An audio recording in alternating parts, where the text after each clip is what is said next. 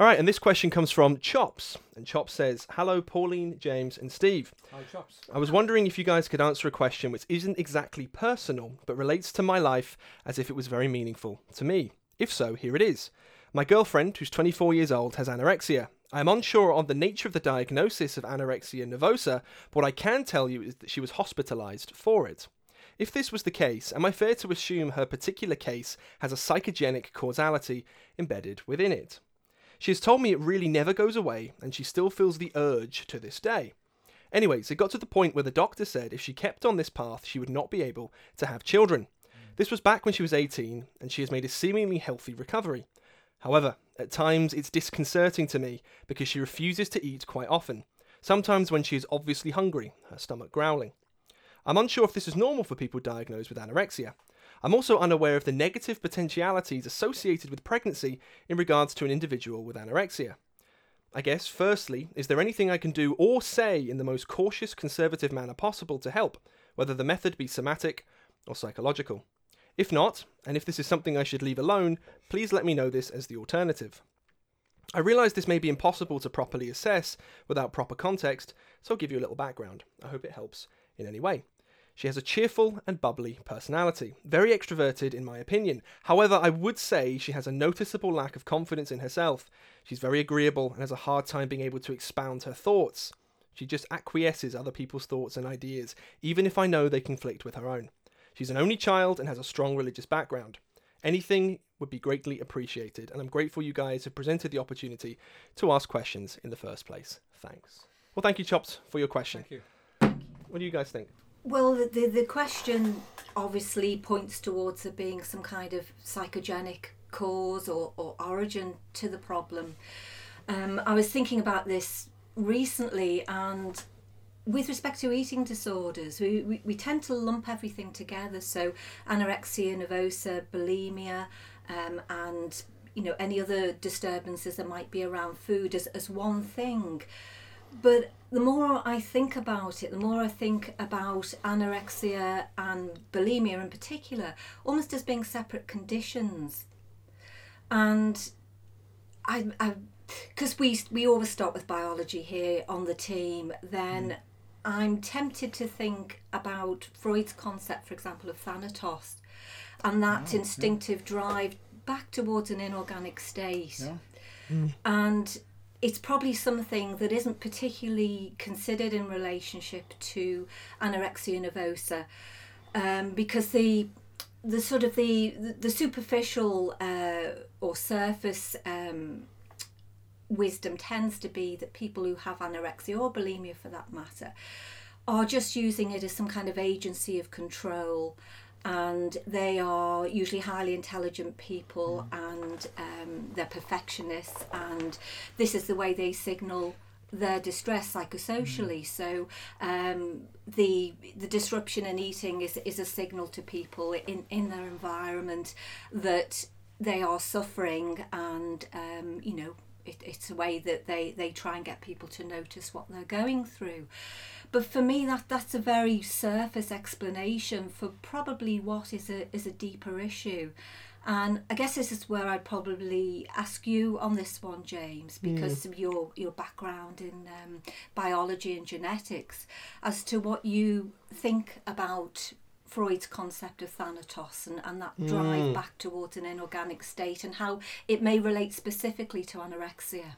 Yeah, well, it's it's there's there is a disconnect, and there has been for many, many, many years between evolution and the genetic side of things. Yes. Like there is research into both, especially in like smaller things like yeast and bacteria and, and, and stuff like that. But there's, there's a crossover, a small crossover. Hmm. So to take the evolutionary stance for a second, well, we, we spoke about it recently. There seems to be a case that the genome of one individual has a backup option to, Yes. to survival. In yes. that it's like was this Richard Dawkins? yeah, Richard the, in the selfish gene. yeah the selfish gene model from from, yes. from the um, 70s. Yeah. So you would think that one genome would want to survive, but if there are similar ones around it, that doesn't necessarily apply to anorexia, but it does imply that one genome doesn't have to survive per se. It can it could go down into its offspring, or it can look after friends and things like that. Yeah, yes. But if you think about it, not not even symbolically, but what anorexia might be is Yes. though you take the whole suite of all the different disorders, Hmm. it is a drive towards wasting away. Mm, it is. And so I, I I think you're right in terms of Thanatos in that way, but it's like who's it directed at yes. in that way? What Yes. what purpose is it serving in a way? Because even things like anxiety disorders and, and even depressive disorders, they can be considered to have some kind of biological purpose that just leads to maladaptation, right? It's not as if they come out of randomness. Mm, So it's a confusing one, and it's one that if I potentially go any further might cause some disruption. If you know if you know what I mean. Yeah. yes. So I would say it's probably directed at something else.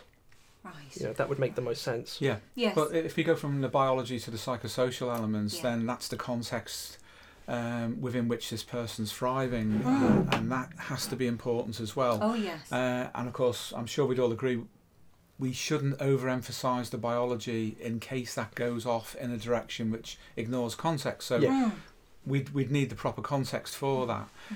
Um, Thanatos, my experience of working with anorexics, um, one who'd been through just about everything, uh, I, I worked with about 25 years ago. that's right. Um, I worked with her for three or four years, I would say, on and off. Um, she'd been to the Priory in London. She'd had all of the top private uh, healthcare you could imagine. Uh, she came from a wealthy background, and her anorexia had kicked in at eight, aged eight, Mm, and she was in mid to late twenties. That period, anyway, when I saw her. Uh, and on her initial referral uh, to me, she already looked as if, frankly, she'd been through a concentration camp. She was at that level of degradation, if you like, biologically. yes. And working with her, analysing her dreams, um, you could see that there was definitely at that point a psychoid element. Um, it had gone wherever it, its causal origination. It, it had crossed the boundary. It had gone from psychology, even psychosocial, down into biology, and she was in a catabolic state Hmm. of degradation, which you could say was Thanatos. And she was determined, basically, to put herself into that state of uh, base, just basically becoming nothing, becoming part of the, the background, part of the environment again. It, it's Mm. it's uh, Yeah.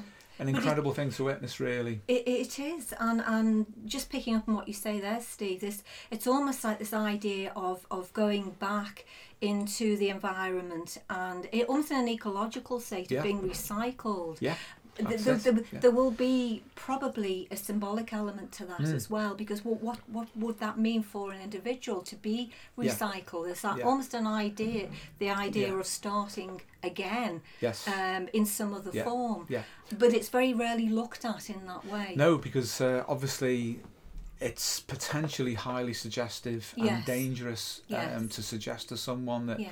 That can be understood as a motive because Mm. once you understand Thanatos as a motive by nurturing it through Mm. suggestion with someone you're working with, you can, I believe, anyway, potentially push them in that direction. Yes. And working with this girl, I did everything I could to oppose it, not directly because that would um, induce a resistance and could have made it worse. Mm.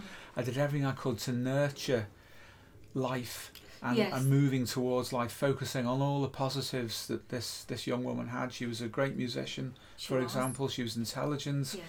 Um, but She'd studied the classics, hadn't she? She could speak Latin. oh yeah, yeah, she was so well she educated. Was very well um, educated. but she'd pushed herself to that point where it was inevitable and I, I personally bore if you like the uh, the inner intuition that this was Thanatos acting itself through yes. And there was nothing probably I could do about that but I did everything I could not to communicate that to her Yes. because if you think about it there will come a point where it's at least unconsciously also suggestive to someone Mm. whether they get confirmation in that belief from a therapist or from anyone else that they are doing that, they're destroying themselves. Once it's mythologized into something like Thanatos, um, you're, that, you're then giving it almost a religious, as I think you were saying, Yes. Paul, a, a, a religious uh, quality Mm. which can justify it through elevation that they are going through a religious process of a return back to an inorganic state Yeah. if that person, and it wasn't the case of this young lady, for example, was someone from an Indian culture, then that culture, which involves rebirth, Mm. might well, you know, uh, in a su- also suggestive sense, allow that person to push themselves even further and faster. Yeah. It's possible. And it really does show the suggestive power of myth. Um, of unconscious symbols, that kind of thing. And you, obviously, as a therapist, you need to evaluate very, very carefully whether you're actually helping someone to destroy themselves, um, even when it's inevitable. And this girl did eventually die. Uh, Yes. She suffered complete organ failure, and, Yeah. and it was impossible to reach her. Everybody had tried. That was probably part of the problem, Steve, because she'd been through so many processes before she even got to you. She had, she had, and and there were psychosocial issues to do with the family. There were, but and I think this is important that there was nothing extraordinary about her family circumstances insofar as many people have the kind of family complex that she had. Um, so I wouldn't say that that was causal. It was just something that was contemporary or coterminous with it. So, in other words, you know, people will have the same kind of family dynamics and will not go in that direction towards this return to the inorganic state that you see so often with anorexia and its terminal Yes. stages. Yes. But the quality that emerged from it, I would say you could define theoretically as being thanatos without a doubt. In the same way that young men will throw their lives away in wars Yes. Well, senselessly. th- that's what I wanted to ask you about actually, Yeah. because if you consider something like suicide, you could say Mm. that that could be a desire to recycle. You could. Mm. Then you got the guys saying the trenches in World War One. Both of those things are immediate things, but Yeah. anorexia is not an immediate thing. Yes. So it's like it's, it's so it's like Thanatos, but a Thanatos almost like with a In somebody help me, Yes. perhaps. Yes. You know, like yeah. uh, does it? I mean, uh, obviously my clinical experience is far more limited than yours too. Does it tend to be more in women that anorexia shows up? it does. It does, yeah. th- There are more So and more that, men. that could be. but there are yeah, men who yeah. suffer from it. Yeah. Absolutely. Yeah. yeah. So is, is Yeah. would there be a reason why that would be slow motion then? Like why why would Thanatos because pick its because speed? it's well, it's probably a progressive condition that if it's tackled early enough, you could head it off. But Yes. it reaches a point, and this is Jung's idea about the psychoid unconscious. Mm. It, it, it reaches a certain point when it's not even the colle- I, I would say it's no longer Mm. even the collective unconscious in a Jungian sense that you you're dealing with. It's it's deeper than archetypes. This is something that's outside of anything that's human at that level. Um, and you could then talk about yeah, some people would say a panpsychism kind of idea, and then you, you could get into, say, uh, Hindu ideas about rebirth and, and, and so forth. But where do all of those ideas come from? That's a metaphysical question, but there seems to be a point with some of them, those who push it that far, that they they cross out of pure psychology and into something else, and that's what I meant about descending lower than just the collective unconscious. We did lots of archetypal work with it, lots and lots of archetypal Yes. work that with just about anyone else could have been used to create a vessel to to lift that out from that. But once Thanatos took a hold, um, she was unreachable and resigned to it. She'd gone through all the usual phases that you see with anorexics, where they disguise their weight, they drink a lot of water, they Yes. do all all sorts of tricks, and they're all Mm. familiar with it. Mm. They compete with one another when they're in that phase anyway, um, to destroy themselves more quickly than the other. Uh, that you know, uh, other people of their peer group, if I can call them that. Mm. Um, she'd gone through all of that, and for a, a couple of years, we managed to keep her sustained, uh, infrequent contact, but nevertheless with some contact. But I could see from the dreams that she was reporting, uh, and her fantasies, her active imagination, that without a doubt, something which had nothing to do either with her individual psychology, with her family and her social, environmental relationships, something deeper than that, deeper than the ordinary narrative myth level of archetypes was at work, and Yeah. only the concept of Thanatos could probably describe it. And she just disappeared over that event horizon back into an inorganic state. Tragic. Mm. But she'd had that condition for maybe 20 years by then. Yeah.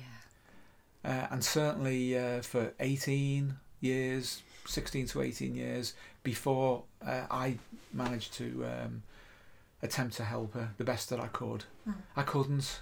At that point, it was too far gone. That's an extreme case. It is. It's a very extreme case, It and, and clearly from from uh, the question, um, this particular gentleman's experience, things aren't anything No. like as bleak as that No, because no, this no. particular young lady Still is obviously and happy. has and- obviously Yeah, yeah. made a, a, a very Yeah. very good recovery. Um, and, and that's important to hold on to. I mean, even if you go back to Freud's idea, like I say, of, of Thanatos, there's still Eros in there. Oh, there So- is, yes. Mm. So uh, it just depends on on um, what model you want to use to explain what you're Yeah. looking at. Yeah. But if, if you can catch that, if you can catch that life force, Hmm. that libido, um, that energy for life, and, and use it productively, then I think there can be great healing as well. Th- th- They can. That needs to be earlier on, I, I would say. I mean, Definitely, yes. we, we tried this with this young lady, and that did sustain her for a while, and then the battle started. Yeah. But the, the drive towards returning to an Mm. inorganic state was too strong. It overrode everything. Yes. Uh, did everything we, we possibly could, and obviously we treated other people with eating disorders, with bulimia, yeah. earlier stage anorexia, obesity, Mm. all of them. Uh, and this was um, the most extreme case, Mm. but sometimes they, they highlight dynamics in, in the clearest form. Yeah. Uh, but for, for this uh, young man and his relationship, it is different. It is his earlier on. Yes. Um, and there are all sorts of things that contribute to that condition, and you have to be really careful about how you assess that and how you reach that person in order to bring them away from that event horizon, Mm. which will otherwise loom for some people. Mm. As you're speaking, Steve, I'm thinking about bulimia as well because Mm. that, like I said at the start, that almost seems to be a very different condition in terms Mm. of what's driving it, and it's almost as if it's it's more akin to a form of addiction Yeah, than anything else because of the the binging and the purging that goes with it. Mm. yeah. And um, it, I think you can see that very clearly with bulimia. Mm. I mean, sometimes obviously you get a combination of both. You it do. does happen. Yeah, Um, not that frequently, but it does happen. yeah. But uh, beyond that, though, it does seem to be almost like they're separate conditions. Yes. Yeah, that, that's it, isn't it? Uh, from a medical point of view, things Mm. tend to get lumped together. They do. Um, Yes, and that does take away the individuality of a person and their context. yes, And that's usually where psychotherapy at its best Mm. comes along because they have the time to focus on mm, the whole situation for that person. yes, Um, but yeah, addiction, you know, uh, addictive behaviours can, on the darker side, tend towards thanatos. Um, I've seen alcoholics destroy themselves True. progressively, yes. um, and they can very often be very nice, warm, uh, effervescent people. yes, we've known them, um, haven't we we? have, We've been that way. Yes, But they nevertheless have that other side, which yeah. sometimes can cross over that boundary into thanatos, and then that's it. They're gone. At that Yeah. point, you, you can see them beginning to vanish yes, to a single point and then eventually go. yes. Mm. Uh, it's Yeah. an absolute tragedy. Well, you've made in, in talking in that way. It's made me think about the um, the sort of infamous case of somebody like George Best, the footballer. Oh yeah, yeah. Um, you know, even after a, a liver transplant, I think he had two actually, two Yeah. liver transplants, and nonetheless carried on on, on that destructive path. Yeah. So, uh, as you say, Steve, for someone like that, the the the, in, the intention or the you know the Hmm. Yeah. the drive is still towards Thanatos quite clearly, Yeah, despite how much help that they're offered and, Yeah. and, and given. So, yeah. But it's it's organic and hence therefore Yes. psychoid, yes, truly organic, not in the psychiatric sense of saying somebody has an organic, you know, uh, yeah, psychotic depression or, or, or Yeah. that kind of thing, or the Yeah. primary disturbances in a neurotransmitter or, or the Mm. balance thereof. It's different. It's almost at the genomic level that it becomes organic. Mm. yeah, and this other thing kicks in and it's extremely difficult to help but with this chap though he- he's not there no, that relationship is not there No. so it's important to see that whole context very much so, but the fact that he's even asked the question Yeah. and he's showing interest um, bodes very well for the relationship as well, because he Yes. obviously has a keen interest in, in helping his girlfriend and, and understanding for her. and a love for Yeah. her and, and to understand as completely as he can what it is that she's gone through, and also anticipating what problems might be ahe- ahead for her or for them as a couple. So they, I think that bodes very well yes it does even if there, there there's other stuff that that we're, we're not so uh, well aware of in, in her background, uh, sort of psychosocially with respect to her family constellation and uh, her religious beliefs, and we only have kind of a hint of, of, of what they are. I think nonetheless the fact that he's he's um, embracing this and, and wanting to understand so much about it is it, it's going to be good for the relationship. It is, yeah, without a doubt. So he's going to play a very, very important part in Yeah. in her sustaining her recovery Yeah. going forwards. Yeah, a lot of it's going to be relational. Um, Yes. The people around her and how they relate to her, not just superficially, but in terms of whatever complexes she may have that she's acquired through her life that form a background, a kind of shadow, should we say a reflection might be a better term, of those complexes in particular that are attached to her self concept, her self esteem, and who or what sustains them. Because sometimes it's extrinsic to her, as, in this case, perhaps as an individual, the psychosocial relationships may be sustaining those complexes, perhaps even inadvertently. Yes. And then there's the internal uh, self sustaining behavior, thoughts, feelings, and so forth that, that a person has to invest in their complexes in order to sustain them. Uh, and in everyday life, the best way to deal with them is through the right kind of relationship to that person. Is there this, I was thinking about how, Yeah. how critical that could be because if Yeah. you if this is like a directed thing, Yeah. like I'm just building this little model up in my head. If Yeah. if, if it is kind of directed, then it, first of all, it actually really highlights how different this is to say something like CBT. And I know Yeah. it's a little meme on, on the channel, but Mm. you're going right Mm. down into the genome and saying Mm. that under certain conditions, presumably psychosocial in origin, the genome has a will to recycle.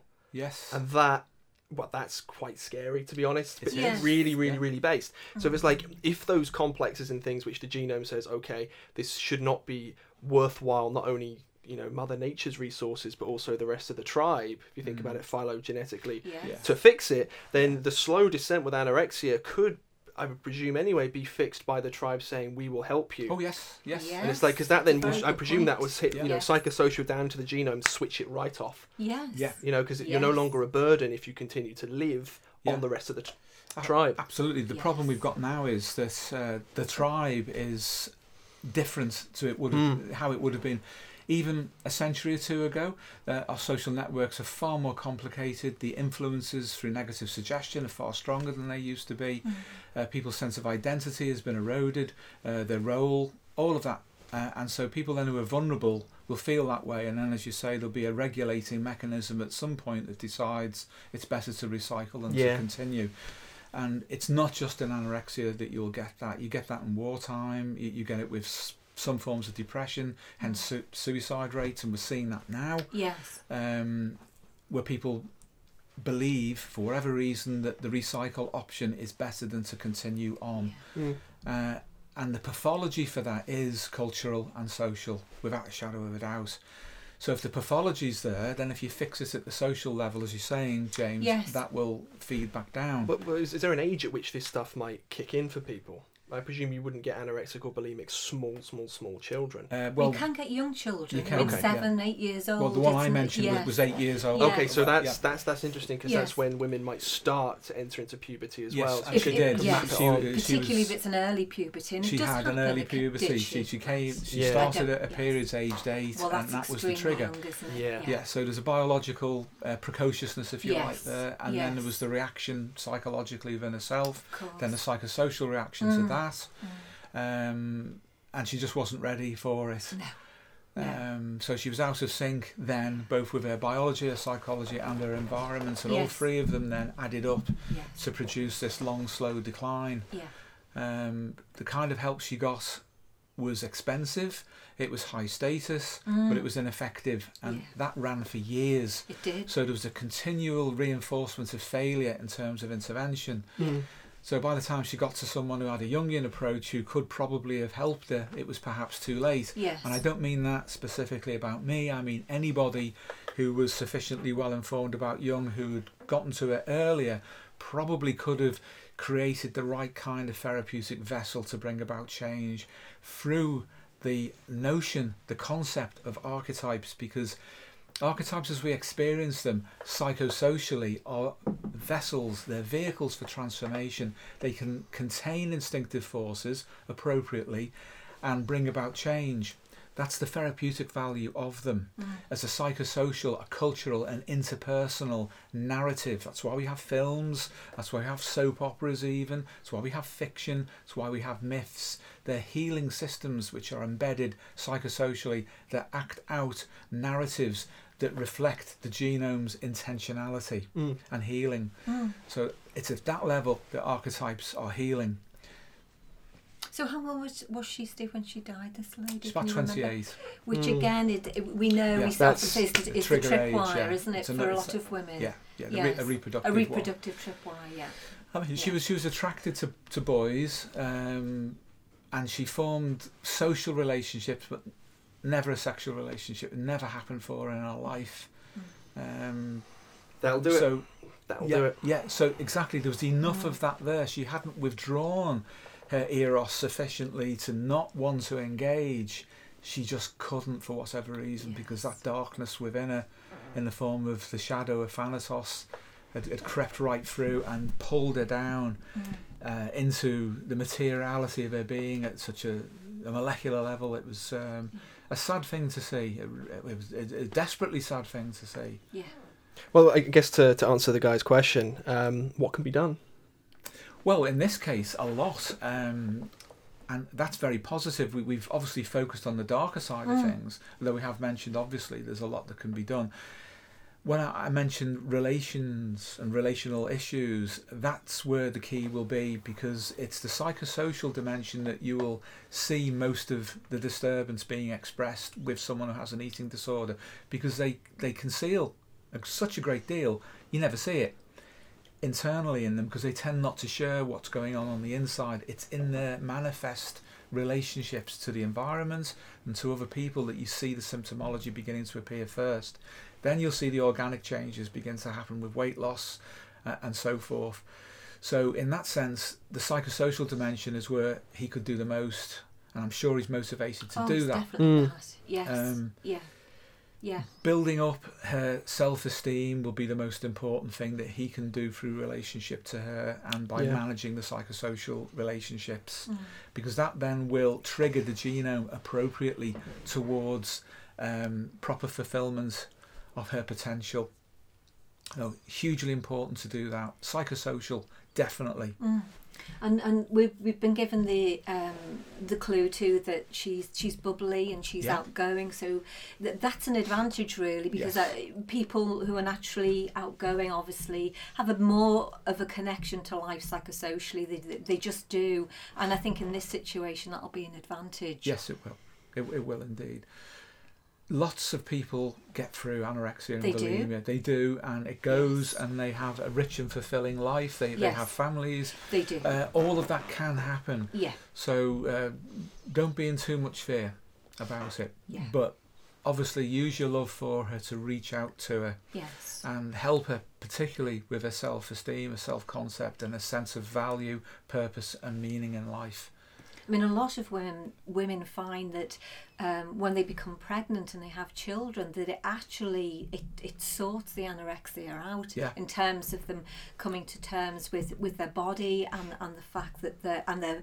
their femininity at a deep level, um, and you know, there's no reason why. Uh, the doctors like to instill fear, don't they, in people? They like to give Yeah, the they do. worst case scenario and suggest that you know um, her fertility might be at risk here and that she might not have children and all of those kinds of things but it, it, that's it, that's not borne out really in real life because lots of women who've had anorexia some who are still going through it Yeah. do get pregnant and have children and you know th- we know still such cases we do and they still manage to to sort everything out and have and- several children yes them. they do yes yeah absolutely Yeah, so there's a lot of hope. So I. I hope we weren't being too dark there by talking about Thanatos. Um, I don't believe that that applies in your case at all. No, it is just No. to give a, a more complete perspective Yeah. on things. Otherwise, you, you when you're talking about eating disorders, you never really get off the surface with No, them, no. and and everything seems to just revolve around talking about people's self-esteem and levels of confidence and control and, and and so Yeah. on, and obviously uh, as well correcting um, for the dysfunction in eating so that Yeah. they maintain a, a normal weight and all those kinds of Yeah. things. So it's Yeah. just to try and give a, Well, a more complete Control picture. very often is, is more about pathology than it is about health. Uh, when, if you think about it, it's uh, I mean Yes. you know in the sense that, that you meant it, but in, in the sense that yes, it's emphasised an awful lot that Yeah, these people are perfectionists and they must have control. that's right.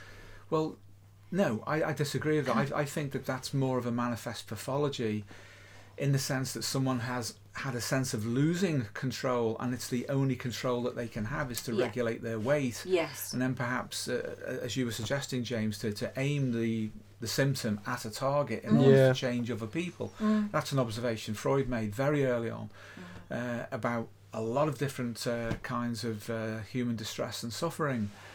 Uh, the control element is really an engagement, and if you have an engagement with life where you have enough space and access to things, control as a concept is not an issue. It's if those things are taken off you that you seek, you strive for control of your own environment because other people are controlling you.